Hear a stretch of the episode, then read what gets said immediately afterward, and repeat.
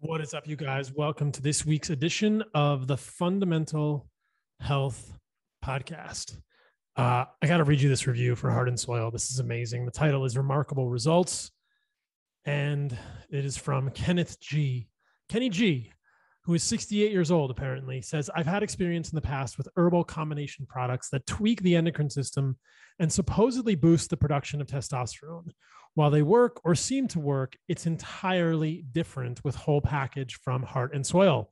This supplement actually works and the results are remarkable from the muscle building without any strenuous workouts to the mental attitude change from hello to hey baby, but in the absolute best way. Carnivore two years, age 68. Life is great, so take big bites, says uh, says David G, who may also go by Kenny G. And another review that I want to give you guys is from about whole package, excuse me, about Immunomilk. You've heard me talk about whole package all the time. You know, that's my favorite one. I eat it with my meals. I talk about it on Instagram. That's the one with testicle, the most testicle of any desiccated organ supplement on the market. But Immunomilk is our grass fed, grass finished um, colostrum, and that is full of immunoglobulins and other immune, uh, immune supporting factors that are especially important in as we go into the winter with viruses of all sorts, shapes, and sizes. So we got a review from Barbara M, who said, I love the way that Immunomilk helped me kick the common cold really fast. Um, so if you are thinking about virus season, check out some Immunomilk. If you are looking for performance in the gym, grab some whole package from us at Heart and Soil. As you guys all know, I'm super proud of this company and what we do. We make grass fed, grass finished, regeneratively raised, uh, desiccated organ supplements from the finest animals on the planet in New Zealand and Australia. And you can find us at heartandsoil.co. And we are all about this feels so meaningful that we can help you reclaim your birthright to radical health. Guys have also heard me talk about metabolic health quite a bit. And so I am excited to share with you this week's podcast, which is essentially about metabolic health and how we measure it I talked to Kara from NutriSense, Kara Collier, who is a registered dietitian and um, as well as a licensed dietitian and nutritionist and a certified nutrition support clinician who specializes in glucose control and metabolism. She graduated from Purdue University, previously worked at the Memphis VA Medical Center, uh, and is a, as a clinical dietitian at Providence Hospital. She is the director of nutrition at nutrisense.io. And we have an awesome conversation in this episode about what other than continuous glucose monitors? I've worn these in the past from NutriSense. I really appreciate what they are doing. And I think they play a very valuable role. My dad wore one in the past and it helps him modify his behavioral habits. They play a very valuable role in helping us understand what a postprandial glucose response actually looks like. And then by proxy, what a postprandial insulin response might look like. I think this is a great set of data to triangulate with something like a fasting insulin and your lipids to get a sense of how metabolically healthy you are. You guys have heard me talk about this. There is no metric that is more important than your overall metabolic health in your response to COVID and everything else in your life. And so these serve a very valuable role. We open the discussion with some free discourse about the recent debate about the utility of continuous glucose monitors in non diabetics. I strongly believe that these are incredibly useful for this population of individuals. So, if you like this podcast, please leave me a review on iTunes. Uh, that really moves the needle there. Apple Podcasts, now it's called. Um, I will give away a free signed copy of my book to one person per month who leaves me a review on Apple Podcasts. I don't even know if Spotify lets you leave a review, but leave me a review wherever you can. Let me know what I can do better, or if you like it, give me five stars so that we can spread the message to more people because that is what it's all about. That is what feels so meaningful. And believe me, the message is spreading. As a disclaimer on this episode, I do need to disclose that I am an investor in NutriSense. I only invest in companies that I believe in deeply. That does not affect my decision to have them on the podcast or to talk about this. You can use whatever company you want for a continuous glucose monitor. What is most important to me is that you consider using a continuous glucose monitor and understanding what your postprandial uh, glucose looks like. Want to thank my sponsors for this episode, with starting with White Oak Pastures, whiteoakpastures.com. Uh, they are a grass-fed, grass-finished, regeneratively raised farm in Bluffton, Georgia. It's an amazing place. I call it the mothership, and I always joke about the fact that if there's a zombie apocalypse, that's where I'm going. Um, they've got a cabin reserved for me. And maybe if you guys listen to this podcast, you can come hang out at my cabin at uh, White Oak Pastures if there's a zombie apocalypse. But the meat there is amazing. They are pioneers in the regenerative agriculture space. Will and Jenni Harris are incredibly good people. They also do lamb, um, pork, Iberico pork. They do soy and corn free chicken. They do eggs. They do duck. They do guinea. They do all kinds of things. Check them out. WhiteOakPastures.com. Use the code CarnivoreMD for 10% off your first order. Um, I appreciate what Belcampo has done in the past. Uh, it appears that they have stopped their e commerce, but I believe they are having an end of e commerce sale. Uh, you can go to belcampo.com and use the code CarnivoreMD there to get 20% off your order at Belcampo while supplies last, I believe. Um, CGMs are valuable because they help democratize medicine. And uh, I'm also a fan of this company, Let's Get Checked, which also helps to democratize medicine by getting you at home lab testing. You don't even need to go see your doctor. You can order this stuff online. They are at trylgc.com front slash Paul, or you can use the, car- the coupon code CarnivoreMD. You guys have heard me talk a lot about men's hormones. It's something I'm obsessed with as a man. Even for women, sex hormones are critical. In men, we know that testosterone is plummeting and symptoms are horrible erectile dysfunction, low energy, low sex drive, anxiety, brain fog, decision making fatigue. It's horrible stuff. You don't want it. But how are you going to know what's going on with your hormones if you don't check? A lot of people don't want to go to their doctor as a hassle. Maybe the doctor doesn't want to check your testosterone and male hormones or female hormones. This is why Let's Get Checked uh, serves a very valuable role. Um, you can uh, use the code carnivoremd or you go to trylgc.com front slash Paul and new customers get 20% off First, you go to trylgc.com front slash Paul, choose your test online, delivered to you in discreet packaging with next day delivery. You collect your sample at home. It's super easy. I did it at my house in Austin. It was great, super convenient.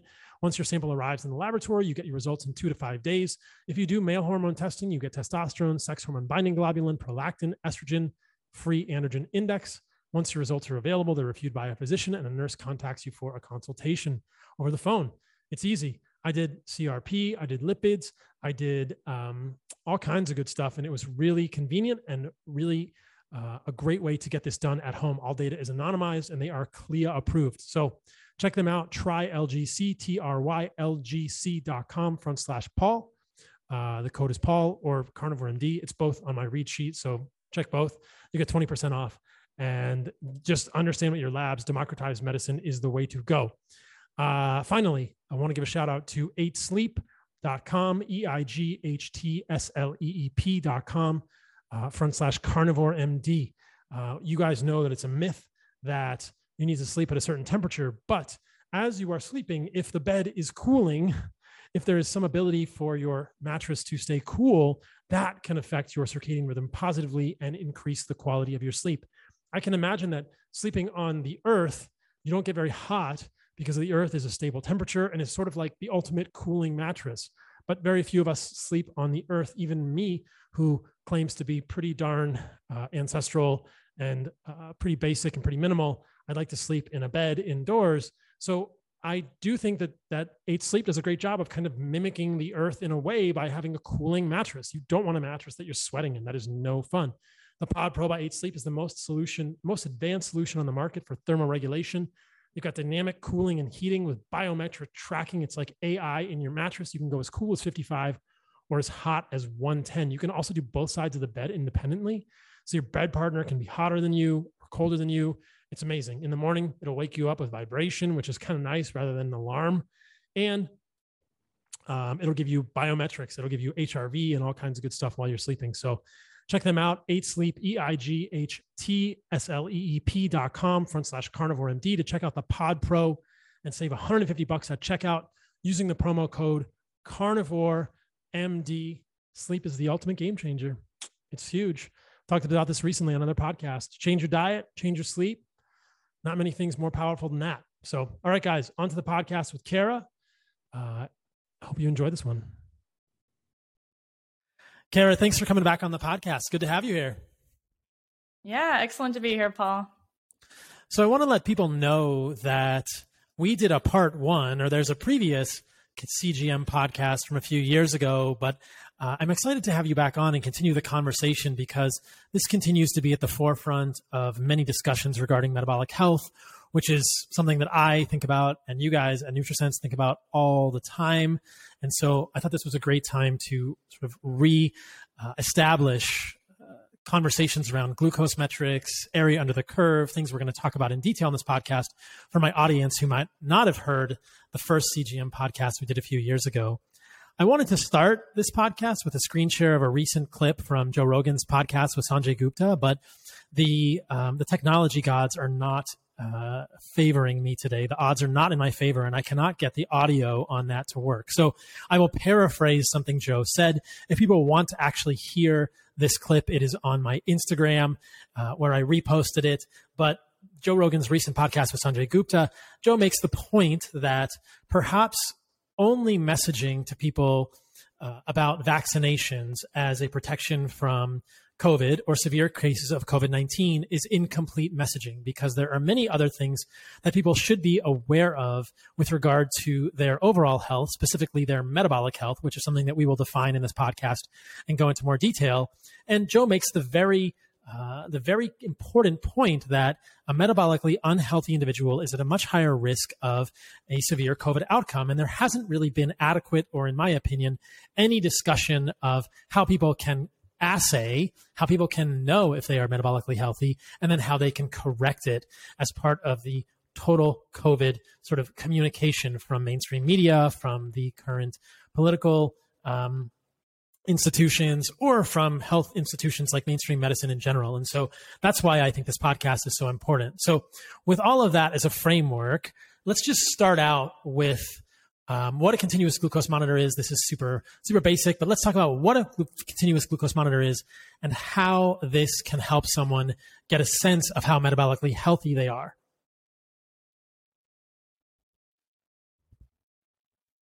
Yeah, absolutely. And you you broke up a little bit there, Paul, but so I think that kind of the gist of what we're just going to go over kind of what a continuous glucose monitor is and kind of how this can help people be metabolically healthy.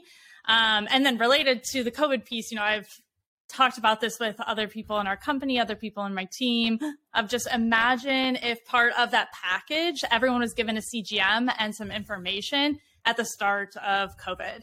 Um, imagine if that was just standard of care, how much better off we would be. You know, we can only guess because something like that never happened, probably won't happen.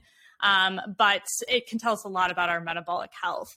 So, just kind of starting of what is a continuous glucose monitor. Um, that is CGM for those have heard this before. It is essentially a small disc-like device about the size of a quarter that you can put on the back of your arm or with some other companies, you can also put it on your abdomen. Um, and this is a device that now allows you to monitor your glucose 24 7. And so previously, you know, we'll talk about the different metrics, different ways to monitor glucose. We usually get a snapshot in time from blood levels, or maybe you can prick your finger and kind of see it here and there from an over the counter device. But with the CGM, you're able to see 24 7 glucose levels for two weeks at a time. And so you have this device on the back of your arm and you can just use your phone to scan it over and see an updated glucose graph from the last, you know, couple hours or the last time since you scanned it. And this is really the first time that we're able to get this continuous data stream of glucose information. And this allows people to see, you know, what's happening while they're sleeping, the exact shape of that postprandial curve, all these different nuances of our glucose levels that happen day in and day out that we really can't capture with any other device. Um, and in the US, this is actually a medical device, so it requires a medical prescription, um, which is why it is historically used just in the small niche of a usually even insulin dependent diabetic. Um, it's actually not even that commonly used for diabetics, type 2 diabetics on metformin or other oral medications, pre diabetics. It's very rarely used um, in that population. So it's mostly used for people who are kind of more um, medically fragile on insulin therapy and they're working with their physician to kind of manage that diabetes and probably adjust insulin dosing based off of the glucose readings.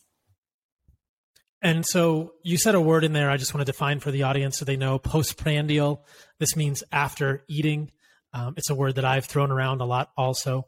but uh, just so you guys know, that's an after eating word. And we'll try to pick up the words that we talk about because some of this may get fairly technical.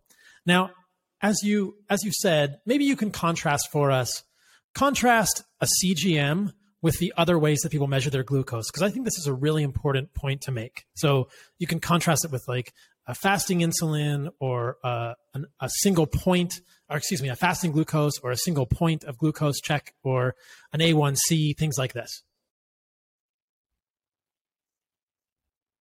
Yep. So there are two most commonly used glucose values that uh, you might get from your physician if you go in for an annual checkup or you're getting routine care done. The first is going to be that fasting blood glucose value. So this is exactly what it sounds like. You know, this is your blood glucose levels in a fasted state. So at least eight hours of fasting. Um, you go in and you take this. And it's really only a snapshot in time, right? It's telling you on that day, in that moment, what is your fasting glucose levels. It's also not telling us how your body is responding to meals or how it is in the fed state, which is a lot of the time we spend our days is in a fed state. Um, but that is important nonetheless. We want to know how our body can handle um, glucose regulation in that fasted state. And typically, if you're below 100, that is considered normal, non diabetic thresholds, where 100 to 126 would be considered pre diabetic, and then above 126 would be diabetes. Um, there's a plethora of research out there that we actually might want to aim for fasting glucose closer to below 90. Um, we start to see kind of increased risk factors when we are looking at that 90 to 100. But in general, fasting glucose can vary quite a bit day to day. So anyone who's checking their uh, glucose with a glucometer or wearing a CGM will see that maybe one day their morning fasting glucose is 110, the next day it's 90, the next day it's 80, sometimes it's 70. This can vary a lot for people if they are not getting regular sleep or if they're eating really late at night um, one night but have an earlier dinner the night before, or if they go out to eat and have pizza and beer, their glucose is going to be high the next morning. So what we're realizing is a small snapshot, but it can change very often. Uh, so that's just something to keep in mind, kind of a flaw of a fasting glucose and just looking through that lens. Um, and then the other common glucose metric we have is hemoglobin A1C. So a lot of people are probably familiar with this, sometimes just called A1C or HbA1c. And this is a metric that is instead looking at your average glucose values. So um, essentially, it's measuring the amount of sugar that's stuck to your hemoglobin. Um, so it's giving us a decent proxy of over the past two to three months how much sugar on average is circulating in your bloodstream. Um, a lot of people eh, misquote me when I say that I think that A1C is completely useless. I don't think it's completely useless, but it has a lot of flaws that we need to take into consideration. One is just inherently when you're measuring an average, you're missing the ups and downs, right? And we're going to talk about, as you mentioned, that postprandial or potential spikes in glucose but an average is capturing the middle. So your glucose could be swinging a lot all day long versus someone who has a pretty stable glucose level, and you might have the same average as that person. So we're missing that variability, um, which is an important component of assessing glucose tolerance. But additionally, the A1C test in general um, is relying on your red blood cells. So it's capturing that hemoglobin on your red blood cells, which we're estimating on average lives 90 days. But that's not always true for everybody. So, somebody with anemia, which is extremely common, that's going to skew their red blood cell life and skew the test results. Um, someone who had recent blood loss, smokers, uh, someone with B12 deficiency, all of these things might skew the A1C test and cause either to be falsely high or falsely low. Uh, so, because of that, sometimes it needs to be taken with a grain of salt. Where I do think it is useful is tracking personal progress. You know, if you are getting a new A1C test every six months, three months, one year, and it was 10% two years ago, and then you got down to eight, and then you got down to six, that's meaningful progress. It tells you a trend. But if you get an A1C and it's 6%, but you have iron deficiency anemia and recent blood loss, that could actually be a normal A1C, and, and we're kind of missing the nuance there.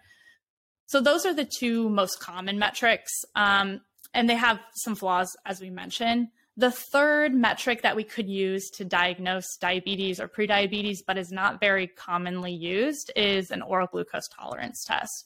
So, with the oral glucose tolerance test, you usually come into the office fasted and then you drink 75 grams, typically sometimes 100 grams of pure glucose solution, which, if anyone has done this before, it's not super pleasant. It tastes like a very sweet, flat Sprite. And you sit there and you don't move and you try not to be active at all. And you see what your glucose does. So usually they're measuring your glucose before you drink it 30 minutes, 60 minutes, 90 minutes, and 120 minutes.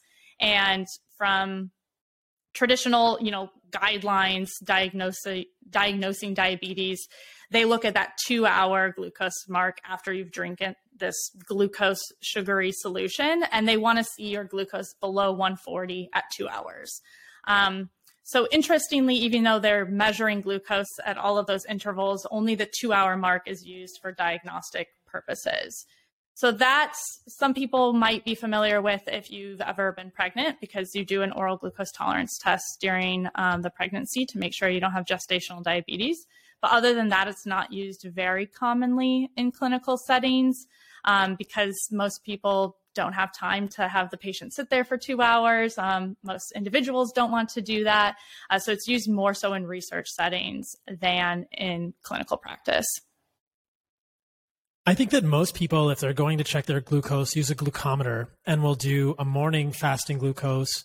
I don't think many people do a postprandial glucose after meals, um, but you could do that if you knew what sort of levels to look for after your meal. But as as you're pointing out, Kara, with only one point on a 24 hour graph of your glucose, you can't tell anything about really the morphology of your postprandial glucose curve, which is really the most important piece of data here. The way your postprandial glucose trend looks and something called the area under the curve which we'll talk about which really gives you a good sense of your insulin sensitivity essentially synonymous with metabolic health which is what this whole conversation is about. So i should have said at the outset that i really strongly believe that wearing a continuous glucose monitor and getting a fasting insulin and or getting a fasting insulin metric, a fasting insulin blood draw are probably the two best ways that I can think of to get a sense of your metabolic health. Um, this is why I really appreciate continuous glucose monitors, and I believe they're valuable for everyone, even people who are not type 1 diabetics on adjunctive insulin, even type 2 diabetics, I think should have them. Even people who are non diagnosed with diabetics should have them.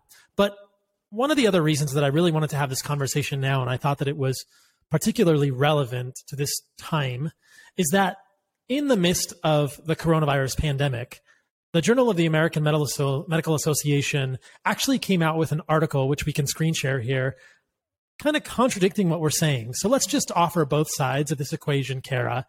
Can you break down for us some of the criticisms of the use of continuous glucose monitors in non diabetics and why uh, why JAMA published this article, and then we'll get into you know sort of our counter points to them and talk about why we think that they're missing some things. But I'll just note that um, this article is not something I agree with, and there was a vegan physician on um, Twitter who will remain remain nameless who also chimed in on this and said, "Stop."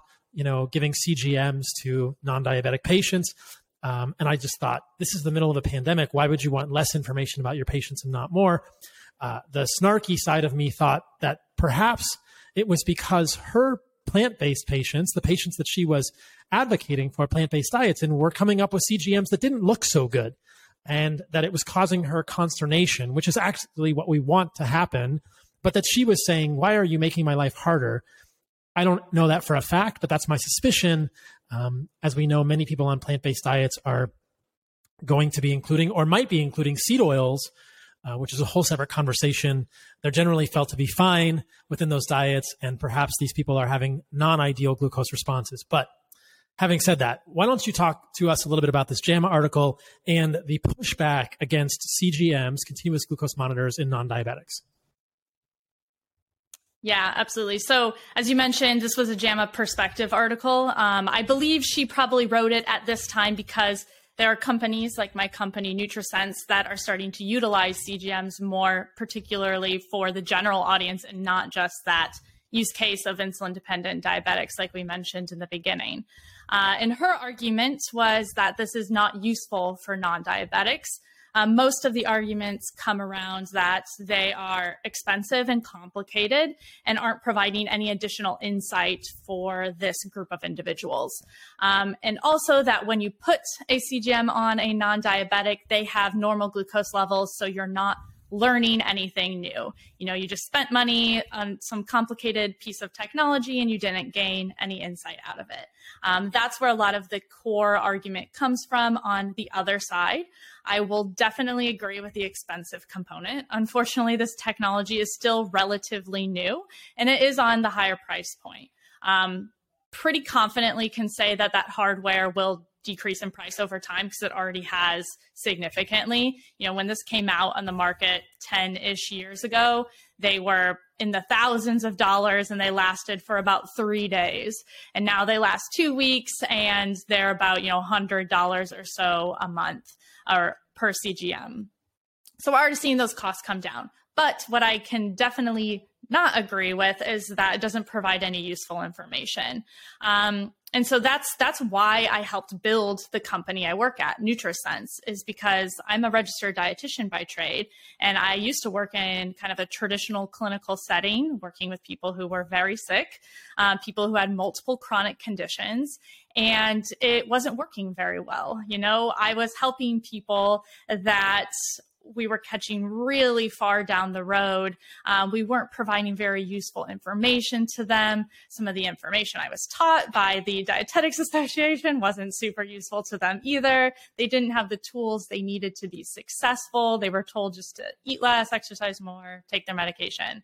Um, so, from all that frustration in the real world, working with real individuals, I helped start NutriSense, which uses these devices, continuous glucose monitors, for everyone. Anybody who wants information about their bodies and wants to improve their health, we're trying to provide access to this information in a way that's digestible and accessible. Um, and so I will definitely agree that the devices themselves prior to having a more of a software and a system that helps break it down and make it um, digestible to understand and actionable. Uh, the information can be complicated and overwhelming if you don't have any sort of insight pointing you into you know what the glucose levels mean what to do about it um, but that's why we created our own app and our dietitian service to kind of help solve that need so, with all of that being said, you know, what we'll talk about today is why we both disagree with the fact that CGMs are not appropriate for those without diabetes. Um, and there are many reasons why we believe this. Uh, and essentially we're seeing people every single day walk around walk out of our program with life-changing outcomes even if they didn't have diabetes so we're working with these individuals every day thousands of people uh, and, and we can start diving into the reasons if you want yeah, I will note here that my father actually wore uh, multiple CGMs from NutriSense. He is not diagnosed diabetic. I don't have his data. I should have asked him if we could share it, but I don't know if he would have wanted his blood glucose levels shared. But I know that that he actually did talk to you guys about his feedback. My father is a retired physician. This was not part of his training. This was not something he was used to, but the feedback that he gave me subjectively was that it was very helpful for him to create behavioral change, to see what his blood glucose was doing postprandially. There's that word again, and to, to motivate him to do behavioral change. As many of you know, one of the hardest things that those of us who are savvy or interested in metabolic health and overall health of humans uh, face is how do we help support our family members who are not so savvy with regard to this stuff as they make health transitions. And helping my dad become healthier has been one of the greatest challenges of my life. It's just difficult to talk to your parents because they don't want to listen to you all the time or they're kind of stuck in their ways. And so I was really thankful for the assistance that you guys gave my dad when he wore uh, multiple continuous glucose monitors. But yeah, let's let's dive into um, some of the shortcomings of the study that JAMA points to. So the article in JAMA points to a study that says that 96% of the time those with non those non-diabetics stayed under 140 milligrams per deciliter uh, for their blood glucose. And we're going to come back to that 140 milligrams per deciliter number later. I don't think it's magical but it is a, an important threshold or a useful threshold from which to begin discussions. But as as you've pointed out to me when you were analyzing this article the median, which is the middle value of this set of set of numbers, the median time spent above 140 milligrams per deciliter was 30 minutes per day. And that may not be so ideal. So let's let's dig into this further and talk about even the study that JAMA used to, to ostensibly criticize CGMs might have pointed out the flaws in our thinking a little bit. The JAMA article pointed to a, a, a study that said that 96% of the time people were under 140 milligrams per deciliter, but that the median level of time outside of 140 was 30 minutes per day, which may not be totally normal. So even though the JAMA article was criticizing CGMs or calling them into question, the study that they were using there actually brought up a big part of the problem, which is that uh, a median of 30 minutes a day outside of 140 milligrams per deciliter might be a real problem for humans physiologically. So why why is that? Like let's dig into a little bit more about the morphology of postprandial blood glucose curves, what your blood sugar quote unquote should look like, what a healthy blood glucose response is after eating, and why why a median value, the middle of the data set, shows 30 minutes a day of people outside of a range of 140 milligrams per deciliter, why that could be an indication that there's something else problematic brewing underneath the surface here. Yeah, absolutely. So, kind of as we mentioned with the other traditional glucose metrics, fasting glucose and hemoglobin A1C, and even a glucometer, you're have a really difficult time capturing that postprandial glucose response. Um, you know, fasting glucose and hemoglobin A1C don't capture that at all. And with a glucometer at home, you might be able to catch what's happening with your postprandial glucose, but you'd really need to ch- press your fingers multiple times to actually see kind of that curve that data stream of that postprandial response. And what we know from the oral glucose tolerance test research. So, again, you know, that's a test where you're drinking a bunch of glucose, not necessarily representative of real food, real life. But what we know from that is that a lot of the initial glucose dysregulation. So, um, patterns that might be setting off some red flags actually happen in that postprandial response first. So it's very common to see somebody who has a really high glucose value after they consume a meal or consume this glucose challenge, but they might have completely normal fasting glucose levels or average glucose levels. And I see this just in clinical practice all the time. You know, I work with thousands of people now who have worn CGMs, and it's very common for someone to come in and say, you know, my fasting glucose is 85, my hemoglobin A1C is 5%. I just kind of want to see what's happening with the CGM. They're just kind of curious. And then they might have their go to lunch meal and their glucose is hitting 200. Um, this is not uncommon. You know, I see this all of the time. And so we know from this OGTT research that some of the initial changes tend to happen first in that postprandial response. And what we know is that a lot of normal glycemic individuals, normal as in those traditional metrics, sometimes up to a quarter of them will show dysregulated glucose levels uh, in that postprandial response. And that is associated with increased amounts of inflammation, chronic inflammation, inflama- inflammatory responses happening during that glucose spike. Um, also, increased signs of insulin resistance. There's also prospective studies that are showing, you know, people who hit a certain threshold in that postprandial response are more likely to develop diabetes down the road, even if their glucose was quote unquote normal by our traditional diabetic diagnostic criteria. Um, we're also seeing decline in the beta cell function, which is where in the pancreas, the beta cells are what release insulin. And we know that insulin is what helps bring glucose down and insulin sensitivity and avoiding insulin resistance is kind of the core of a lot of our, you know, metabolic health and what we want to achieve. We also know that these postprandial responses are related to cardiovascular health. Uh, we know that when that two hour postprandial glucose mark for the oral glucose tolerance test is above a certain threshold, um, not the diagnostic threshold for diabetes, which is 140 at that two hour mark.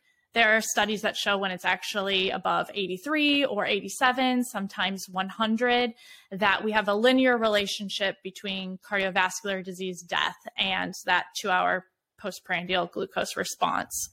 So, with all of this being said, we have a pretty good idea that we want to monitor both how high our glucose goes and how quickly we're able to recover back to pre meal glucose values in order to get a really good idea of what's going on with metabolic health and our glucose regulation as a whole.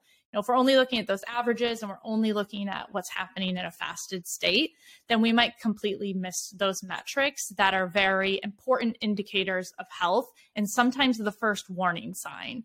Um, and as I'm sure you're aware, and we'll kind of get into this more, identifying those early warning signs and doing something about it, really focusing on prevention, catching um, yellow flags rather than red flags, that makes it so much easier then to make meaningful change quickly.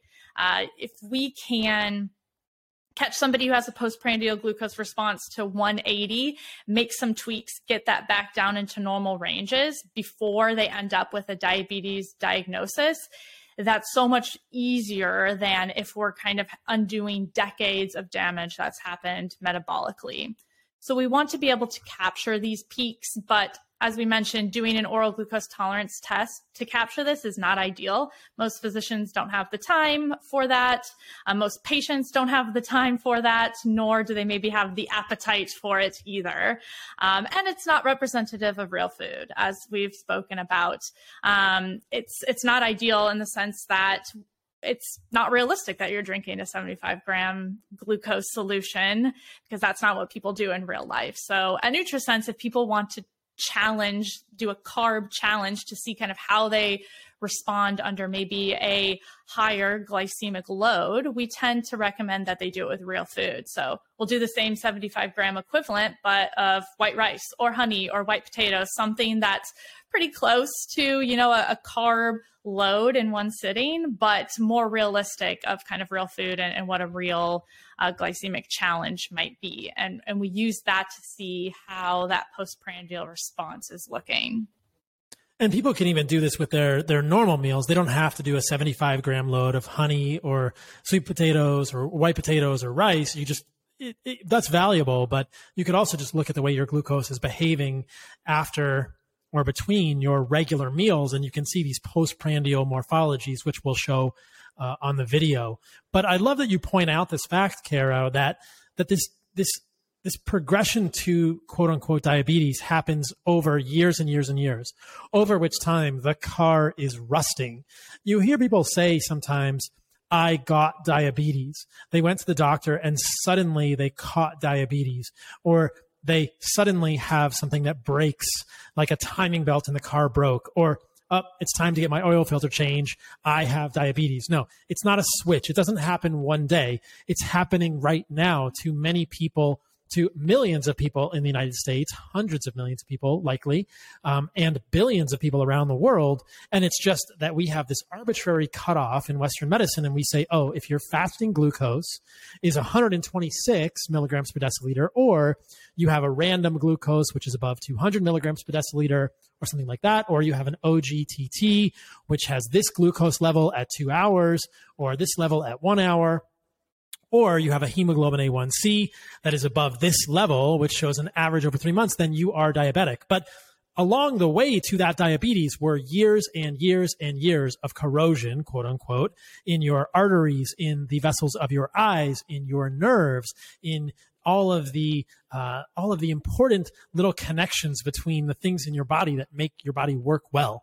And so that is what we're trying to do is just head this off at the pass before the train is essentially going over the cliff because that's what you have when you're when you're diagnosed with diabetes. That train is about to go over the cliff and you have damage, you have you know, the body has some potential to undo that damage, but understanding this earlier, which is the whole point of this podcast and this conversation and what Joe was saying and what I've been trying to echo as well, is it's not just a vaccine to protect people from COVID. It's understanding that metabolic health is going to change the way your immune system responds to COVID. Make a vaccine choice based on your education uh, of yourself. And that's something that I respect whether you choose to be vaccinated or not. I've talked about that on previous podcasts, but understand your metabolic health as well and know that that is going to affect how well your immune system works.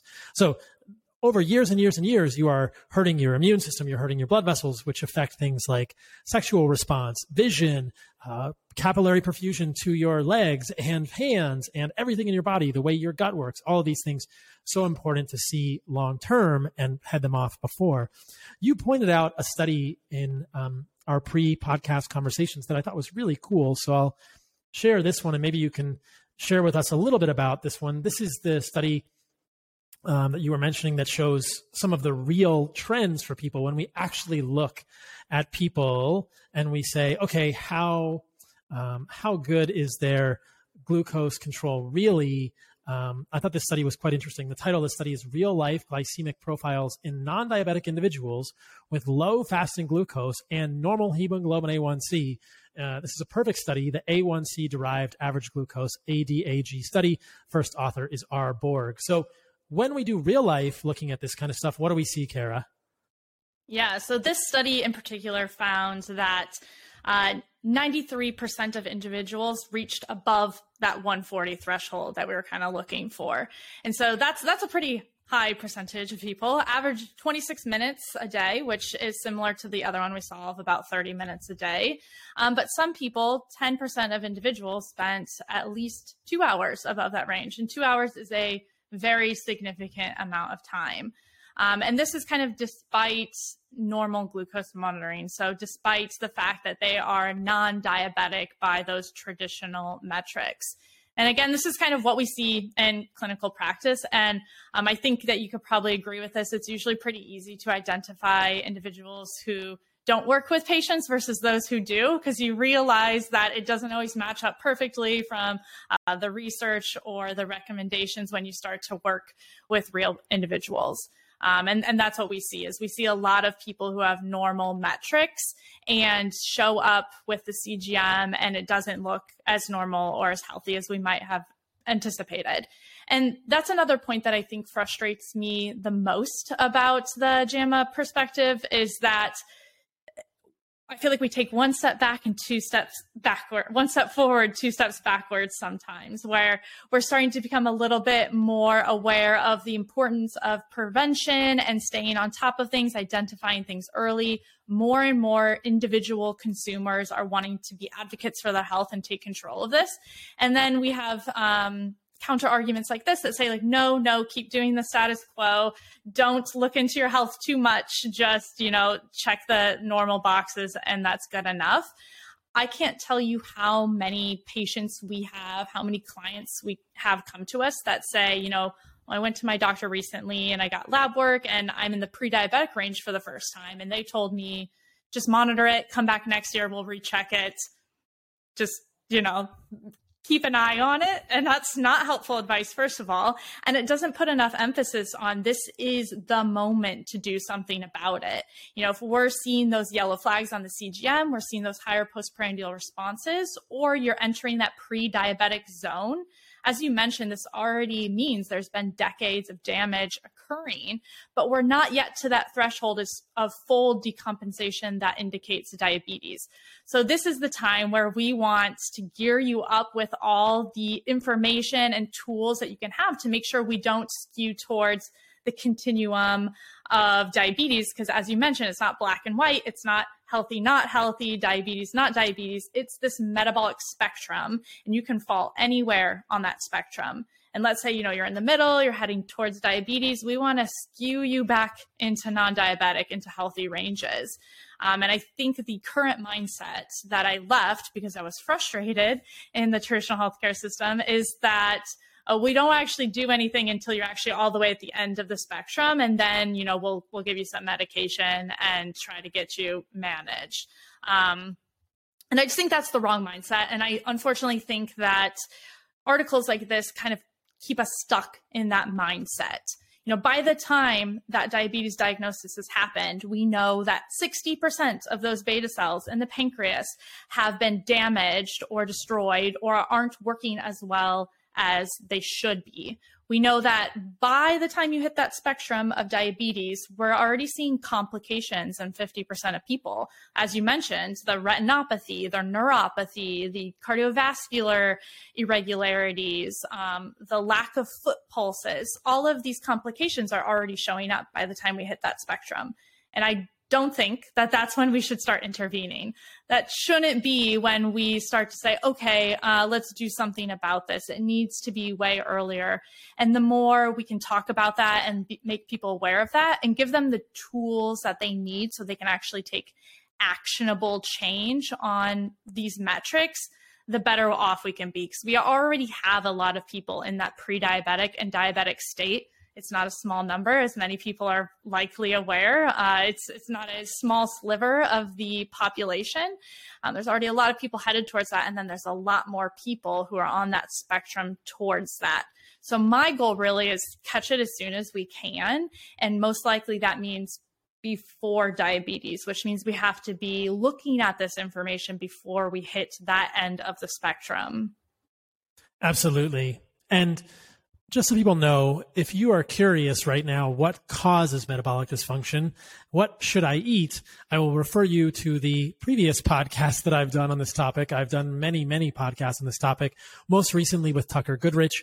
It is my firm belief that the major driver of this progression to metabolic dysfunction is evolutionarily inconsistent levels of linoleic acid found in seed oils. So please refer back to the podcast with Tucker Goodrich where we talk about seed oils. Kara and I are going to break down carbohydrates. Carbohydrates often get thrown under the bus here. And I'm not a fan of processed food carbohydrates, but I think there's some nuance here that, at least from my perspective, is worth digging into. But if you guys are curious and you're thinking, okay, um, I went to my doctor. They told me I was pre-diabetic, and as you said, Kara, this is so ridiculous. They say, "Oh, we'll just watch it," mm-hmm. like you like you don't know what's going to happen in a year. They're going to come back and suddenly be magically better. The doctor doesn't give you this advice. Someone pointed out to me that um, GQ recently wrote an article about seed oils, which I thought was really cool, and they mentioned me in it, which is great it says, okay, that's a mini victory for today that, that people are starting to wake up to the fact that if they remove seed oils from their diet, they can reverse this progression. Um, but that's, that's sort of the, the main thing that I think physicians' offices should be recommending. When they see somebody with pre-diabetic ranges on their continuous glucose monitor or fasting insulin, they should be saying, you need to change your diet. But I think the confusion becomes they don't know what to tell people to change it to. You end up with physicians like this vegan physician on Twitter, uh, who is saying, don't use CGMs and and probably is not even going to understand that seed oils are problematic because they come from plants and how could anything from plants be bad for humans? And so we end up with a lot of confusion for patients and that leads to people suffering. So maybe now is a good time. Do you have any examples of continuous glucose monitors? I just want to show people the difference between a healthy postprandial glucose response and perhaps a disordered or a dysregulated postprandial glucose response. If you guys are listening to this, we'll do our best to describe this, but these videos will be on uh, YouTube and other platforms. And maybe we'll do like a little snippet for Instagram. People can see it as well. Yeah, and I don't have examples pulled up right now. Um, so these are a few examples. This one you can see here, glucose does fluctuate throughout the day, and this would be considered normal. So um, as I'm sure we'll get into, you don't have to have a completely flat glucose line to have a healthy glucose regulation. We're looking to see if you're having physiologically normal responses to glucose and if your body's able to recover from that. Uh, so as you can see here, you know, I had a meal, this individual, and glucose went up a little bit, but it came back down. Um, another meal later where glucose goes up, comes back down, and, and this looks like pretty steady, even glucose fluctuations throughout the day. Whereas this individual had a similar meal, um, not a whole lot of carbohydrates, but glucose goes up all the way to 178 and it takes about five hours to come back down to what it was before. And so this is a very exaggerated glucose response. Typically, when we're seeing that kind of impaired glucose response, we're usually seeing a high elevation and a slow recovery. So if you think about it as how high does it go and how long does it take my body to kind of resume normal homeostasis? That's what we're looking for. We're not looking for did my glucose stay completely flat, but we're looking for those two metrics of kind of normal increase and a quick return to normal. And you can kind of see some here where this is a little bit higher, but still pretty quick back down. Uh, pretty normal glucose response there. And I believe this one's actually yours. So it's normal to go up, especially if you have carbohydrates. I always explain to people, you know, if we had a continuous lipid monitor on and you saw your, your lipids go up every time you ate and you were wearing the CGM and you wanted to keep both as flat as possible, suddenly you would have nothing to eat. So it's physiologically normal to have glucose increase, especially if we have carbohydrate contain you know containing food. So anything that's going to get broken down into that glucose um, it's normal to see glucose elevate. We just want to see how high does it go as a maximum value and can your body recover? And the other thing that's important to keep in mind when you're just analyzing your data is how often is this happening? You know with here you see that your data is really nice and even and you just have these two moderate increases that recover quickly but let's say you're eating every two hours and you're having a big increase every two hours all day long. That would then become a pretty high average if you're accumulating those ups and downs all day. So I think it's also important to think kind of how often are we eating? We see a lot of really elevated glucose values eating from relatively nutrient dense diets from people who are grazing often or kind of eating pretty regularly around the clock more normal glucose responses. And let's see if we have any other that look a little abnormal. These would be very prolonged again, where we're seeing kind of this long response back down to normal. So again, the, kind of the two things we're looking for is that spike and that return back down into normal. And this one would be quite so really exaggerated. yeah, and what we're describing here for people who are just listening to this, we're looking at a graph, and along the x axis is time, and along the y axis is your glucose value. And when I'm looking at continuous glucose monitor readings, I'm looking at someone's baseline, number one. And you want the baseline generally, in my opinion, to be between 70 and 90 milligrams per deciliter. You can pinpoint that that fasting glucose in the morning. Generally, the glucose kind of drops throughout the night, then it rises a little bit in the morning as you get this awakening response connected with cortisol. That's normal. But when I wore a couple of CGMs from NutriSense a couple years ago, in fact, I wanted to wear another one for this podcast, but it was my bad. I forgot. So I'll do another one in the future and we can check up. But my diet's essentially the same as it was then. I would see uh, fasting glucose in the morning somewhere between 70 and 85. Uh, I was eating carbohydrates at the time. And then when I would, um, I was eating carbohydrates broadly speaking. The fasting glucose was 70 to 85. Then I would eat breakfast in the morning. And we did show some of my CGMs and the blood glucose would go up sometimes to 120, 130, 140, sometimes to 150.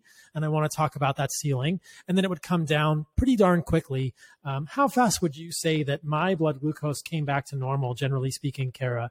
Uh, less than an hour, about an hour, if I'm recalling properly. Yeah. Yeah, I would say within an hour, an hour and a half, which would be considered normal, as we mentioned. And so you can integrate. So I don't know how many of you guys listening to this like calculus. I loved calculus, but for those who don't like calculus, integration is essentially the area under the curve. It's an AUC. It's a really important metric. Uh, we talk about it with insulin AUC or glucose AUC, the area under the curve. And you're drawing a curve with that postprandial glucose. And you're saying, okay, if I integrate that, if I figure out how much water that could hold if I turned it upside down, for instance, or how much how much you know marker I'd have to use to color it in. What is the area under that curve? That's what we're trying to understand because that gives you a sense of how much insulin is required to dispose of that glucose. What we're describing here is a physiologic response where I eat carbohydrates or you eat carbohydrates, and your body is releasing insulin in response to those carbohydrates. And that insulin is signaling at the level of the muscle generally to take up this carbohydrate and the liver as well. And so that, that glucose is moving from your blood, where we're measuring it with a continuous glucose monitor, into the muscle, into the liver. And in states of insulin resistance, aka metabolic dysfunction, the actions of that insulin, the signaling of that insulin at the level of the liver and at the level of the muscle are deranged. And the insulin is knocking on the door, but the doors are not being opened and the glucose is not getting taken up postprandially. Now, when people are diabetic or when people have prediabetes, we also see derangements in fasting glucose, which is generally a reflection of inappropriate gluconeogenesis, which is the liver making uh, inadequate, inappropriate amounts of glucose even when you're not eating. So the liver makes glucose, but now we're getting into a little complex physiology. What we're describing now is mostly postprandial physiology, glucose disposal. So why do you become insulin resistant at the level of the muscle and the level of the liver? I believe it's because of inappropriate signaling connected with too much linoleic acid, as I mentioned earlier, seed oils leading to inappropriate signaling originating in the mitochondria. Done many podcasts on that. But that's what we're seeing with the CGM is how efficiently, how quickly, and what is the morphology of which or with which your glucose is being disposed, quote unquote. It's being moved into tissues. And that's what we're describing. And so a healthy response can be a spike. And don't fear a spike, guys. We'll talk about this in a moment. Don't fear the spike. It's okay to have a glucose that moves. You don't want your glucose to be completely flat. And an unhealthy response would be a much, it'd be more like a tombstone uh, a much broader peak with a much higher area under the curve. So that's what we're looking at physiologically, and that's what we're looking at visually with the CGMs. There's more nuance here. You can look at postprandial. Uh, you can look at as it returns to baseline. Does the glucose dip below baseline? You can look at the number of peaks in the postprandial glucose. These are things we've talked about in the past with Kara. It's kind of saying what does the morphology of the peak actually look like? But generally, a broad peak after eating with a lot of area under the curve suggests something may be going on. Um, anything you want to add to that, Kara? Yeah, and, and since we last spoke, um, you know, I think it was close to two years ago at this time, our app has obviously changed a lot since then. And one thing that we've done to try to make this simpler for people is every time you log a meal, you also get a glucose score associated with that meal. So it's a score one to 10 that takes into account a lot of these moving parts so that it can kind of help break it down into a one overall metric. So it's looking at how high did your glucose go? It's calculating that AUC that you were mentioning. Um, it's looking at how big of a shift in glucose it was, and then also the recovery. You know, were you able to come back down into a normal range within two to three hours after eating? And that can help make it easier for people to kind of compare meal to meal. Let's say you're experimenting with the time of day you're eating or different amount of macronutrients, different ingredients. It can kind of help to have that one uh, score associated with it that takes into account these moving parts.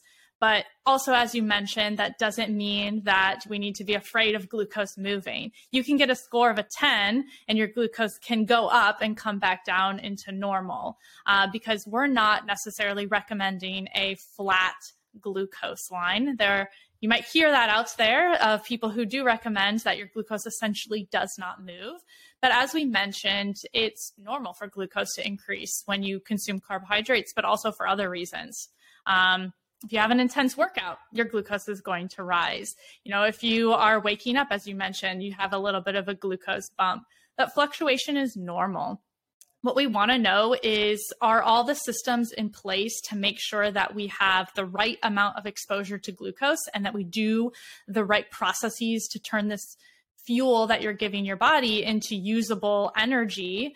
Are those things working properly? You know are we recovering appropriately? Is our body responding correctly uh, when we're not eating it um, or not eating at all? We want to just see if we're having a healthy metabolic system and that doesn't mean that a flat glucose line so i think it is very important for people to recognize that because I think I believe there's a point of diminishing returns. Um, there's going to be a point where lower lower is not always better. And i think a lot of the recommendations out there is as low as you can go is better overall. And i don't think we know that. And i think that that's probably counter to just normal physiological responses. So what we're trying to differentiate between is what's normal versus what's abnormal, right? And what we want to do is capture any abnormalities early on. And we also want to capture just differences between people. Uh, we do see a lot of variance between people of, you know, I can eat the same thing that my colleague eats, and we're going to have different glucose responses. And a lot of this we're we're thinking is maybe related to microbiome composition, maybe it's related just to genetics, epigenetics, still kind of being uncovered but we want to know how you uniquely respond. Are you at risk or is everything happening appropriately? And then if there are any red flags, yellow flags, what can we do about it? What kind of action can we take to improve that? Though I believe most of your colleagues at NutriSense are pretty metabolically healthy, you could both eat the same meal and based on your history and your baseline metabolic health may respond differently as well. So um, this is to say that in me in Paul Saladino as a metabolically healthy human who has avoided seed oils like the plague, I was able to eat honey uh, and fruit in that continuous glucose monitor that we looked at from a few years ago and have a normal postprandial response. Now, someone with diabetes or metabolic dysfunction may not have the same response because they have a different baseline than me. So this is to say, I'm going to add to that discussion and say, based on your overall, your underlying metabolic health, you may want to be selective in the foods that you eat as you are changing your overall diet. So this is really the whole picture that might emerge when someone goes to a doctor's office and they say, "Oh, Miss Smith, you've been wearing this continuous glucose monitor. We actually see that your postprandial glucose response looks a little bit abnormal. We think that you're pre-diabetic. Your fasting glucose is 95 or 92 or 87, but we think there's something going on here. Let's ch- check a fasting insulin. Oh, your fasting insulin is 6.5. Well, the median for the westernized countries is 8 to 9, and the ideal is probably less than 5 or even less than 3 for most people micro IU per ml of fasting insulin. And they might say, "Okay, we want you to cont- we want you to make these changes to your diet. You probably should limit your carbohydrates somewhat, but make sure that you change the seed oil consumption, et cetera, et cetera. So based on the underlying metabolic health, someone could have different responses to the same food as well. Honey, fruit might not give everybody the same response that I get based on where you are and what you've done in the past, which is the whole point of what we're doing here. Um, that I think is an important point to make. And then I think if we move on a little bit further, I wanted to stress the fact that there are statistics on the amount of people in our society who are metabolically healthy. And I've quoted these in the past, but in case you guys are not aware, we are talking about 88% of the population with at least one abnormal metric that might be indicative of something called metabolic syndrome. This could be one of any of the following high triglycerides, uh, low HDL, high blood pressure, waist to hip circumference, etc. Um, these are all indicating that there's something going on. And yet, these are the people 88% of the population has one of these metrics, and JAMA is arguing that we should not be using CGMs in non diabetics, Kara. It's crazy. Yeah, absolutely. I mean, you, chances are anybody you encounter on the street is likely has some sort of metabolic dysfunction going on, and we're doing very little about it. Um, even for those individuals that we know have an issue going on uh, that have diagnosed prediabetes, diabetes, we're not doing everything we could about it. A lot of times we're slapping a medication on them and telling them to eat healthy and move more, and it's vague and it's not super helpful. And I actually think that is the most probably understated benefit of the CGM is not the ability to necessarily diagnose or even capture some of these dysregulated glucose values. But I think the most important benefit of the data is that it's actually actionable. You know, maybe we just use A1C and fasting glucose as diagnostic criteria, which I don't think are all encompassing. But even if we do use that, those values alone can't actually change individuals' behaviors. You know, if you get your A1C test done once a year, twice a year, and you see it skew a little bit in a positive or negative direction, it's very difficult for an individual to take that information and know what's working, what's not working, what they should keep doing, stop doing, if they need to change some more habits but instead that daily feedback you get from a continuous glucose monitor is what can help people fine tune and experiment and improve their habits in a much more rapid and meaningful way. You know, we see that people can figure out what works really quickly and they're much, much more likely to stick to it. So, in an environment where we have processed food all around us, where uh, we are an extremely sedentary environment, we don't move much, uh, our dietary habits are pretty atrocious. We have the environment working against us, and we really need tools that provide this immediate feedback in a meaningful and personalized way to help increase people's intrinsic motivation. At the end of the day, you know, you and I can tell people until we're blue in the face what to do and how important it is, but until they really believe it and find it super motivating, it's going to be hard for that individual to stick to it. So the more tools we have to help increase that behavior change and that sustainability, I think is the ultimate win because we're talking about long term. Lifestyle. agree. We're not talking about fad diets. We're not talking about quick fixes. Um, we're not talking about something you just do for a week and then it's a detox. we're talking about something you can stick to. Um, and if we have the tools to help you do that, then I think that's the ultimate win. And that's what we're seeing with the CGM. Yeah, it's so cool. And I just want to interject something else that I was thinking as we're doing this podcast. I want people who are listening to understand that glucose is not the devil and that insulin is not the devil. Neither of these things are harmful to humans. Mm-hmm. And if you guys listened to my controversial thoughts a few weeks ago about my concerns with long term ketosis, you know that one of the reasons that I reincorporated carbohydrates in my diet was that I was getting electrolyte deficiencies, palpitations, muscle cramping, sleep disturbances, changes in my hormones when I was long term ketogenic for a year and a half on a strict carnivore diet. So, one of the original motivations to doing a continuous glucose monitor a few years ago was okay, I'm going to add carbohydrates back to my diet. Look, everyone, it's not going to make me metabolically unhealthy. If you guys were uh, following me at that time, you know that the experiment was, I mean, it showed that I was remaining metabolically healthy despite eating things like fruit and honey for months and months. I did a fasting insulin, which showed that it was very low. Um, even after eating those foods, glucose is not the enemy. Um, and I think that let's move into a discussion about this because there is some messaging out there that I think gets confusing for people. And this is generally coming from people that I believe are well intentioned. And they are saying, don't move your glucose above this number. Or as you suggested earlier, the messaging is sometimes we want the smallest amount of glycemic ex- excursion possible. And I think that's a little misleading. It starts to say like glucose is bad. And if you put more glucose in your blood, even temporarily, it's going to harm your body. And I just am not convinced that's the case. When I was at the Hadza, um, they were eating honey without abandon, uh, like just just with reckless abandon. Uh, it's not even reckless because it's good for them. But they were eating honey when we could find it, and they they're sure their blood sugar went up above 130 uh, when they did that, and mine did too because I ate honey right out of the comb. I posted about this on Instagram the other day. So let's let's talk about what we know about this this ceiling for blood glucose and and how people can understand how much glucose variability is reasonable, what's abnormal, and what's what's reasonable, and then let's just stack on top of that the other point that I was trying to make earlier, which is that your body uses insulin to respond to glucose. Insulin is incredibly important. Don't fear insulin. Insulin induced insulin resistance is really, I think, uh, a figment of most researchers' imaginations. I don't think that it's for some people, sure, you're eating Cheetos 24 hours a day. You could create some degree of insulin induced insulin resistance, but I think that for the majority of people, what causes insulin resistance is not excess consumption of carbohydrates. It's the seed oils like we talked about. So let's just create a framework for people. What have you seen, Kara? What's generally the the framework to think about what numbers you want to see on your CGM should we fear glucose changing values?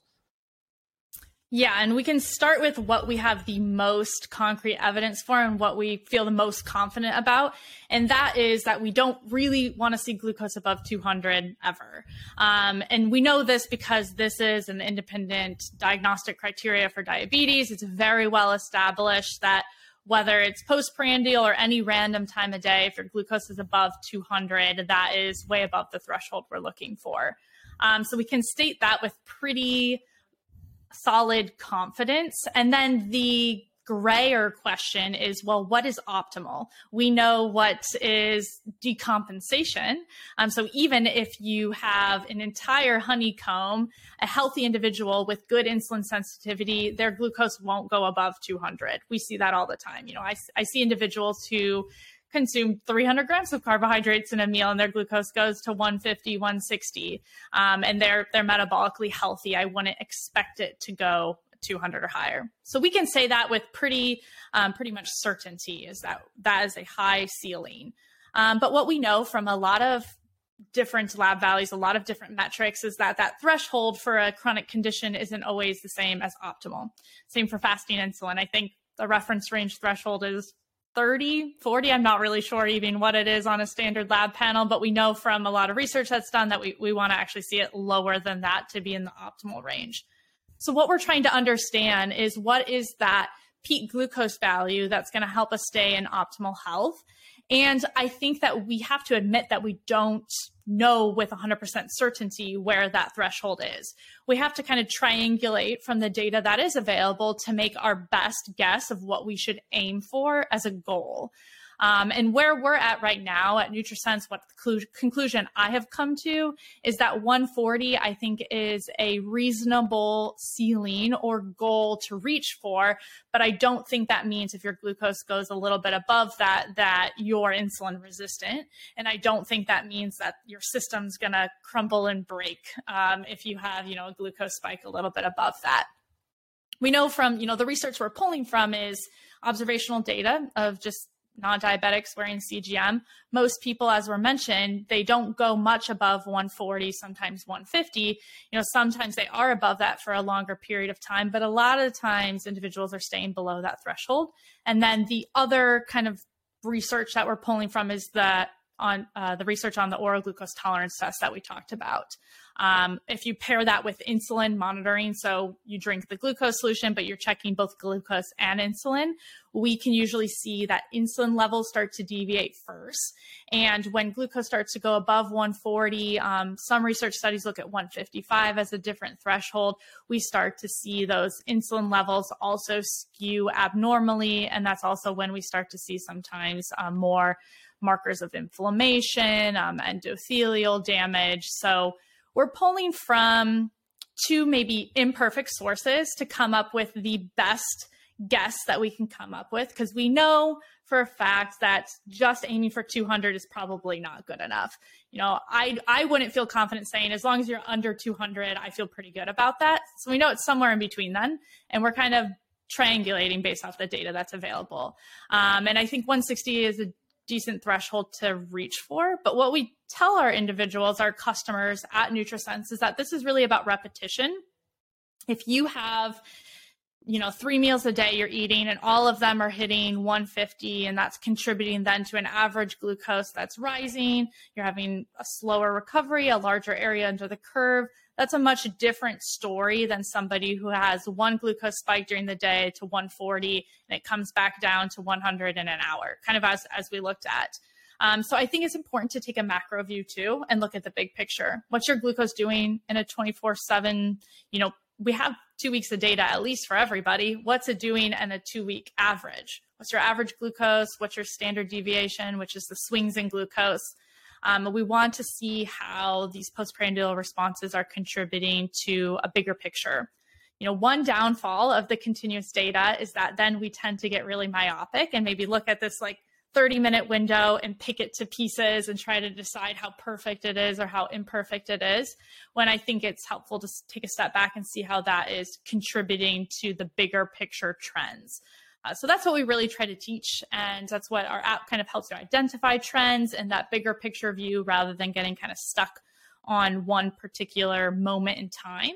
But, um, you know, we know we want to be less than 200 probably not going to have any benefit from benefit from being below 140. I certainly don't feel confident about the thresholds that get thrown around of 110, 120. I have seen very little to no evidence to suggest that low has any sort of additional benefit. Um, but again, if you hit a glucose spike ab- above 140 within reason, every once in a while, I, I, don't think that it's breaking your metabolic system. I think it's just a ceiling we're reaching for because it's the evidence that we have. That's my sense too. And I think I'll add to that discussion examples that you and I have talked about on the previous podcast of people who eat no carbohydrates and their blood sugar is flat all day, but over time, and this is something that I actually shared during the uh, mini solo podcast I did about my concerns with the ketogenic diet, that over time, long term ketogenic zero carb diets do lead to elevation of fasting and baseline blood sugars. And a lot of times in long term carnivores, we will see hemoglobin A1Cs above six. So we don't really know what that's doing. And they're not having any glucose spike, and their blood sugar is never really above 115 all day, but their baseline glucose is about 110 all day long. And to me, that's a disordered profile as well. That's not indicative of a, an ideal physiologic response or ideal, I would say, insulin glucose handling physiology. So I think this is an important point to make because it does get thrown around a lot in health circles that you don't want your glucose to go above this magical ceiling of 140 and that suddenly above 140 everything starts crashing down and bells and whistles go off in your body and there's inflammation and endothelial cells start breaking. And i just don't believe that to be the case. We've never put a continuous glucose monitor on one of the Hadza. Um, maybe that's something we could get permission to do the next time we go. But generally speaking, I believe their blood glucose responses are pretty darn good from what I've seen. Other people have taken blood glucose. Uh, Herman Pontzer, who I had on the podcast in the past, I believe has done some blood metrics with them. They are not a diabetic people and they eat a lot of honey during the day. I want to share something here. This is the kind of stuff, this is the reason that I think this conversation is important, and I wanted to add it to our conversation. I saw um, this physician um, post on Inst- on Twitter the other day uh, about this exact point, and I'll show the screenshot and my response. Um, let's see if I can find it. Here it is. So let's see if it'll come up here. So this is Mark Hyman saying, What's the primary driver behind insulin resistance? A diet abundant in quickly absorbed sugars and carbohydrates. And then he goes on in parentheses to say bread, pasta, rice, potatoes, etc., that continuously spike your glucose. Now, is his first statement here is a diet abundant in quickly abor- absorbed sugars and carbohydrates i think is wrong. Because like i said the hadza the imbuti the tukasenta eat many of these foods and do not become insulin resistant. I am no fan of bread pasta rice potatoes etc um, and if we are continually spiking our glucose uh, 12 to 14 hours a day with seven meals a day yeah maybe. But again there are plenty of examples as i replied here And I said, absolutely, Paul, if this were true, why did the Tukasinta, the Hadza, and the Imbuti, the Imbuti pygmies sometimes get 60 to 80% of their calories from honey at certain times of the year and remain metabolically healthy and flexible. Um, I went on to say seed oils are the major driver here. Um, so I was, I was, I was not mixing my words with Mark Hyman. I just think this is really misleading to people. And if we are exonerating, if we are not putting the blame where the blame really is, then people will not eliminate seed oils from their diet. Am I happy if they eliminate bread, pasta, potatoes? Yes, absolutely. But I don't think those are the main driver, nor do I think that things like honey are the main driver. So I just want to dig into this a little bit, Kara, and feel free to, to add anything you would like to this discussion. Um, there is some interesting evidence about glycemic load and glycemic index. And this is just one study that I found. Um, it's called the relevance of uh, glycemic index and glycemic load for body weight, diabetes, and cardiovascular disease. And what's interesting is that they find that uh, they say it is unlikely that the glycemic index of a food or a diet is linked to disease risk or health outcomes. Other measures of dietary quality, such as fiber or whole grains, which is their words, not mine, may be more likely to predict health outcomes. I would say other measures of dietary quality, yes, not fiber or whole grains, but uh, food patterns uh, of people who are eating whole foods, meat, organs, fruit, etc., I think would be more likely to predict health outcomes. But I found it interesting that glycemic index or glycemic load did not really predict uh, health outcomes in people. So that is the or the speed with which a sugar is absorbed isn't really the whole situation. Um, I think that that's an interesting point to make and sort of counterpoint to what Mark Hyman is saying. The other thing I wanted to point out is that most of the studies that are done in humans looking at um, these postprandial glucose responses, as you said, are OGTTs. And these are interesting studies, like, for instance, this one, which I'll show um, quickly. Um, this is a study which um, is titled Postprandial Hyperglycemia Impairs Vascular Endothelial Function in Healthy Men by Inducing Lipid Peroxidation and Increasing Asymmetric Dimethylarginine to Arginine Ratio, which is sort of an indication of nitric oxide deficiency or nitric oxide uh, dysfunction. And so, but in this study, if you read it, they're doing an OGTT. They're infusing either glucose or 75 grams of fructose after an overnight fast. They're using what's called artery flow mediated dilatation, which is where they look at the way the brachial artery dilates after being compressed by a blood pressure cuff. They're also looking at plasma glucose and insulin, antioxidants, malondialdehyde, inflammatory proteins, arginine, and ADMA in the three hour postprandial period. And what they found, no surprise, was that in giving people 75 grams of a pure sugar, like fructose or glucose, was not good for these things.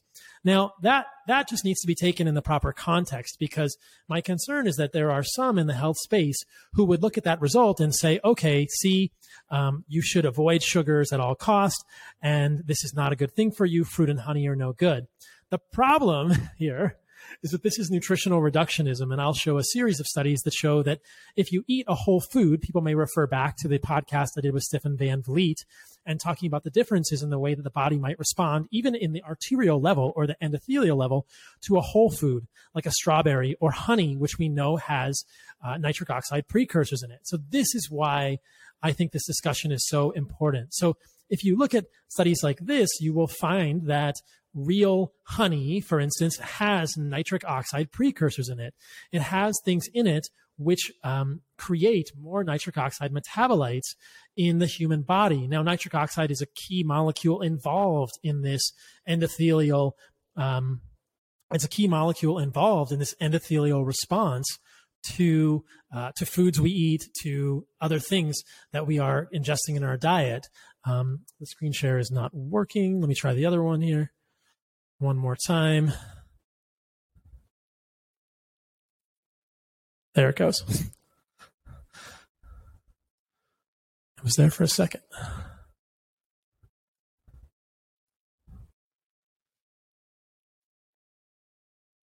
We'll see if we can get this to work here you guys watching this on the video, I apologize that technology is not being our friend. The two studies that I'm trying to post here are identification of nitric oxide metabolites in various honeys, effects of intravenous honey on plasma and urinary nitric oxide metabolite concentrations. And they say um, that intravenous infusion of honey increased plasma and urinary nitric oxide metabolites. Super interesting, really, really important. The other study, honey increased saliva, plasma, and urine content of total nitrite concentrations in normal individuals. Again, the exact same finding that in normal individuals who are eating raw, dark, organic honey, there are nitric oxide metabolites. And then I just want to point out a few more studies with honey, not because I'm paid by the honey lobby, which I'm not, but that there is more nuance here in the quality of the food. Thank you, Kara, for indulging me here um, in this soliloquy. Um, we'll see if this one works. So this is honey and its role in relieving multiple facets of atherosclerosis. Well, how could honey relieve multiple facets of atherosclerosis if it's just sugar and it's causing endothelial dysfunction or lipid peroxidation, which we know happens when you infuse pure glucose or fructose into the bloodstream in these OGTT flow mediated dilatation studies. So this is a review um, from November 2018 by um, the last author is Nitin Mantri. And this other study, Malaysian tualang honey inhibits hydrogen peroxide induced endothelial hyperpermeability. So here we have an example of a honey actually in, inhibiting or uh, reversing hydrogen peroxide induced endothelial hyperpermeability, presumably because of nitric oxide metabolites or other uh, metabolites which are effectively beneficial for endothelial function. So um, I'm curious what you think about that. But as I was reading all this, I just kind of wanted to put that together and add it to our discussion and say that, okay, most of the recommendations we get about absolute ceilings for blood glucose are based on OGTT, as you said, infusions of glucose and fructose, which, and this is a super, super important point that I want to enforce just one more time. Food matrix sugars are totally different than pure sugars. And um, this is where I differ from those in the Ray Peat community. So Ray Peat community would say that pure sugar is great for humans. And I'm not convinced that that's the case because it's missing all of these food matrix components that may affect vascular permeability, endothelial function, lipid peroxidation. But I don't think strawberries and honey that's raw from a hive in Africa or from a hive here in Costa Rica or from a hive there in, in, in Texas, I think there's actually good data suggests that that's going to have an opposite effect on your uh, arterial dilatation and these other metrics that we're sort of looking at and using as proxies as we create this this ceiling for where our blood glucose would be. That was a rant. What do you think of all that, Kara? yeah, I mean, I think you bring up a really good point that that's a missing area of the research, right? As you mentioned, a lot of how we're trying to understand where the ceiling is comes from the OGTT research.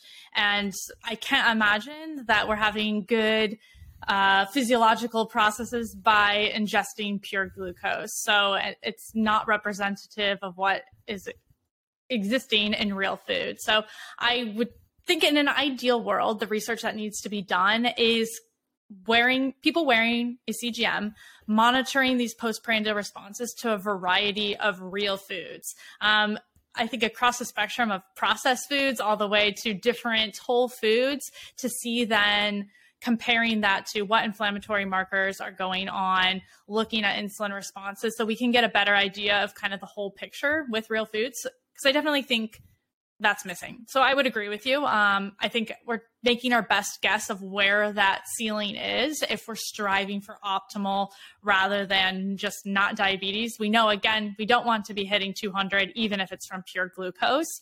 We want to be staying way well below that. But how far below is the question that I think still needs a little bit of time to be answered. And one point that you made that I also wanted to circle back with was related to the individuals who have been following maybe a very strict no carbohydrate diet for a prolonged period of time. Um, another use case for the CGM is to help people liberalize, liberalize their diet if it needs to happen. And not everybody wants to do this. You know, I have an example of a customer I've been working with for a long time who's managing her MS symptoms by staying in a very specific range of ketones. You know, I wouldn't recommend that she incorporate glucose because she's managing a chronic condition with a ketogenic diet. But a lot of individuals who are following a ketogenic diet might just be doing it because they think it's the best diet for them for general health or for weight loss um, but they feel like it's restrictive they're missing some of these components and i would argue it's making you metabolically inflexible to using glucose as an energy source you are now fat adapted, which I hate that term, but uh, you are now very efficient at utilizing fat as fuel, but not as efficient as using glucose as fuel anymore. If you've really just switched the pendulum to one fuel source as the primary fuel source.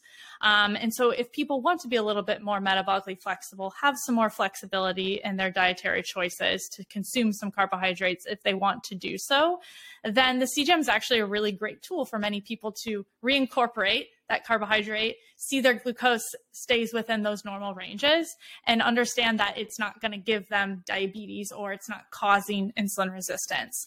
So, we have just as many instances of customers who find this device liberating um, and allow them to kind of incorporate some of these items back into their diet as the same amount of people who we found are having those abnormal postprandial responses that we didn't capture otherwise. You know, we see both instances every day.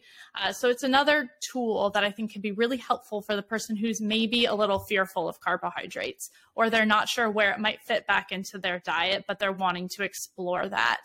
Uh, so it's helpful for people to have that peace of mind, see the data, and figure out where it can fit back in. I love it. I totally agree. And I think that's a great use case for this type of thing. And it certainly was part of my uh, use of it as I changed my diet from purely carnivorous to what I would call now animal based. And that has been a very positive thing for me. Um, as we start to wrap up, you mentioned, so you brought up this study, which I was not aware of in our pre uh, podcast conversations. Do you want to walk us through this one? I thought this was pretty cool, and I think this will resonate with a lot of our audience. The title is High Serum Glucose Levels Are Associated with a Higher Perceived Age. If people were not convinced about the utility of understanding their mm-hmm. glucose mm-hmm. levels, this may just do it. I hope. Yeah, absolutely. And and this is related to the point that we didn't really touch on too much, but glucose doesn't just tell you about your risk for diabetes, right? Um, as I'm sure your audience is aware, metabolic health, insulin resistance, glucose levels, it doesn't just stop short of diabetes. It's related to Alzheimer's, dementia, cardiovascular disease, kidney disease, hypertension, um, sexual health, as you mentioned, but it's also age, longevity, and perceived age, how we look. And even if we want to say that's not important to us, it's important to all of us. And so this study was super interesting where they saw that perceived age, so what age people think you look like, and compared that against both glucose and insulin levels. And perceived age increased 0.4 years for every one millimole increase in glucose in non diabetic individuals, uh, which is an important caveat to make. So this is really interesting. It's going to make you age faster biologically, but also look older. Um, and this reflects back to other studies we've seen of just kind of those advanced glycation end products. So when you have a lot of glucose circulating in the bloodstream, this can damage DNA, lower our natural antioxidant defenses, and kind of advance that epigenetic clock. So all of this is related to driving aging. And again, as we mentioned, that doesn't mean that any rise in glucose is going to cause this this cascade of effects, but it's when we're starting to reach that abnormal thresholds and kind of having those consistently elevated glucose levels. And I think it's important we can we can kind of uh, really add to that that point the fact that if your blood glucose levels are consistently elevated, it's an indication that you have metabolic dysfunction underlying all of this and you are having insulin resistance. And there are all sorts of things underlying, probably excess polyunsaturated fatty acids in your mitochondrial and cell membranes, leading to all sorts of physiologic imbalance under the surface that is leading to these elevated glucose levels. So again, from my perspective, I don't want to speak from for Kara. From my perspective, it's not that you're going to eat two tablespoons of honey and you're going to age yourself. It's that the higher levels of glucose are an indication of underlying metabolic unhealth. Exactly. Yeah, I would agree with that. Where it's it's really what we're looking at is is that physiological system, that normal glucose regula- regulation, metabolic health is that working properly? And if it's not, even at the earliest indications, which might be before diabetic levels, as we've gone over, um, we start to see those consequences. So just so people understand the results of that study, what is one millimolar of glucose in milligrams per deciliter? So they're saying 0.4 years for every one millimole. So let's convert that to people for people uh, into milligrams per deciliter. Yeah. So one millimole, let's see. I might have to look that one up, but 7.8 is 140. So if we're looking at that threshold of, of 140 to 7.8. And so I think one, Paul behind you. So these are all our our UK friends. Are actually anyone who's not in the US, because the US does things differently. Uh, we can we can edit this part out, Zach. We'll just yeah. we'll just make it seamless. One millimole is 18 milligrams per deciliter. Perfect. So 18 milligrams per deciliter is not a small amount. I mean, that's the difference between uh, 80 and 98 or uh, 100 and 118. But we're looking at like a functional unit here of glucose, like almost 20, almost 20 units of glucose milligrams per deciliter is, is an, an average 0.4 years. So if somebody goes from being non-diabetic, presumably, they're having a fasting glucose of uh, 80 and an average blood glucose of 85 with a hemoglobin A1C of what would that be 4.6 or something? Who knows? Mm-hmm. um, then you go to a diabetic range where someone has, has an average blood glucose of 160 you're looking years and years older than you would normally. And that is not just aesthetics that is an indication of a breakdown of all of these tissues in your body. So i think there is something to how people look. Um, lighting is also very important. Every once in a while, I do a video on Instagram and I have really poor lighting and I always hear about it. And people are like, Oh, you look so bad and so old. And I say, Oh, you guys are jerks. But anyway, lighting, lighting can be very uh, misleading for people as well. But in general, if we're looking at ourselves in the mirror or you, I think most people listening to this know the phenomenon where they do something positive with their diet, whether it's cutting out seed oils or cutting out processed sugars or eating more animal meat or organs or doing all of the above or even this is crazy, but even cutting out things like kale, which I'm not a fan of, um, they go see their friends and their friends say, I haven't seen you in three months and you look so much better. There's something going on here. The way that we look, the quality of our skin, the, our eyes, our sclera, there's something here. And I just wanted to really um, bring that home for people. So, in summary, how could you summarize this for people, Kara? What should we say? Maybe we just, why don't you give your overall perspective on this, some recommendations, and then we'll, we'll wrap it up. Yeah. So I think if we're wrapping all of this up, I of course believe that CGMs are important for everyone to have access to and that this is information that can help you make proactive and meaningful decisions about your metabolic health and your health in general. And as we know, metabolic health reaches a wide spectrum. It's not just diabetes, it's how you look, it's how your skin looks, it's pretty much a risk factor for all of our major chronic conditions. And if we can do anything to help identify any dysregulation and metabolic health early on, the better. And a CGM is a really unique and interesting tool that can help capture some of those deviations before we cross that threshold, that metabolic spectrum into diabetes, so that we can make some tweaks and really improve how our glucose is looking uh, before we're too far down the line. And this can help kind of have that ripple effect into all aspects of health and help move the needle towards prevention more than reaction. And I think that's really what it's all about. It's having tools that help identify things early and help you actually create a plan that you can stick to. You know, knowledge is one thing and behavior change is another. So any tool that is a win-win for both, I think is is something powerful that everyone should have in their toolbox and we shouldn't limit that as a society just to people once they've had a problem. I think that's the wrong mindset to look through and if we get stuck in that mindset, we're not going to make any progress in uh, the health of this society in the way that we want it to.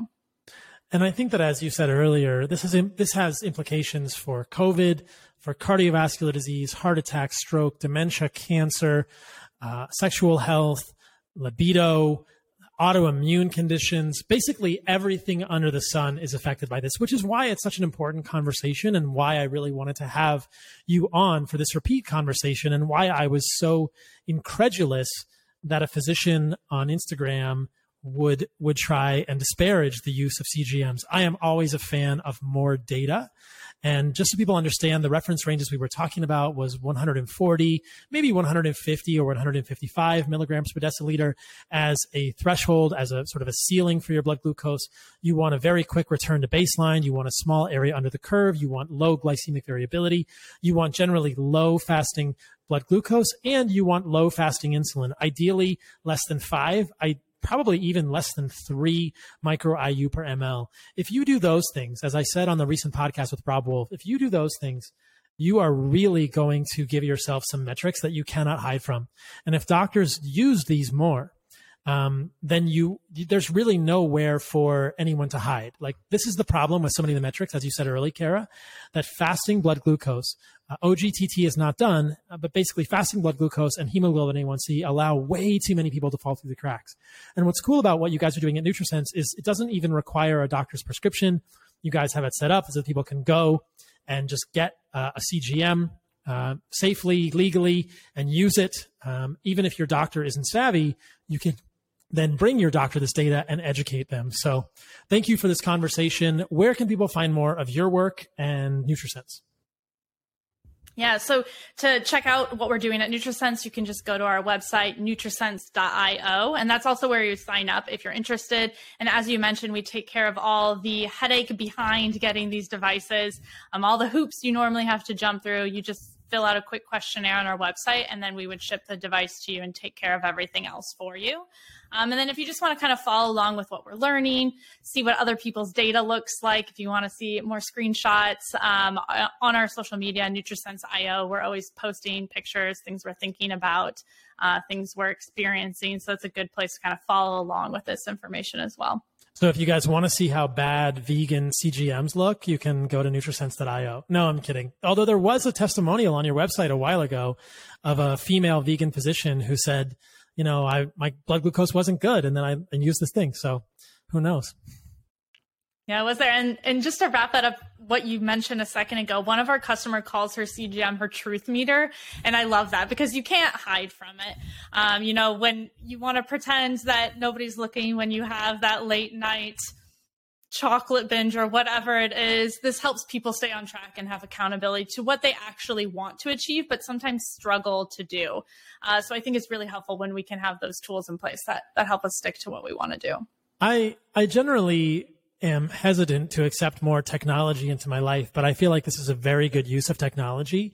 And I think that in the future, it will be really helpful for people if we have more of these types of things, more real time measurements. Imagine if people could real time measure their testosterone or their estrogen or their advanced glycation end products or their amyloid uh, peptide or their um, their insulin and they could say, Oh, I didn't sleep well last night. Look at how much more amyloid is in my blood or my CSF. Or look at, you know, I, I drank this alcohol last night and I didn't sleep well. Look at how much lower my testosterone is for a man, or look at how disordered my estrogen is for a woman. These type of things would, I think, really help us with these behaviors.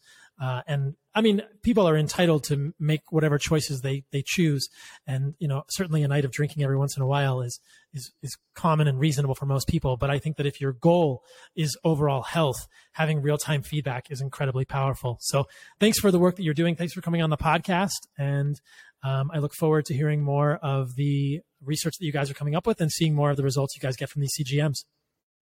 Yeah, absolutely. Thanks for having me on, Paul.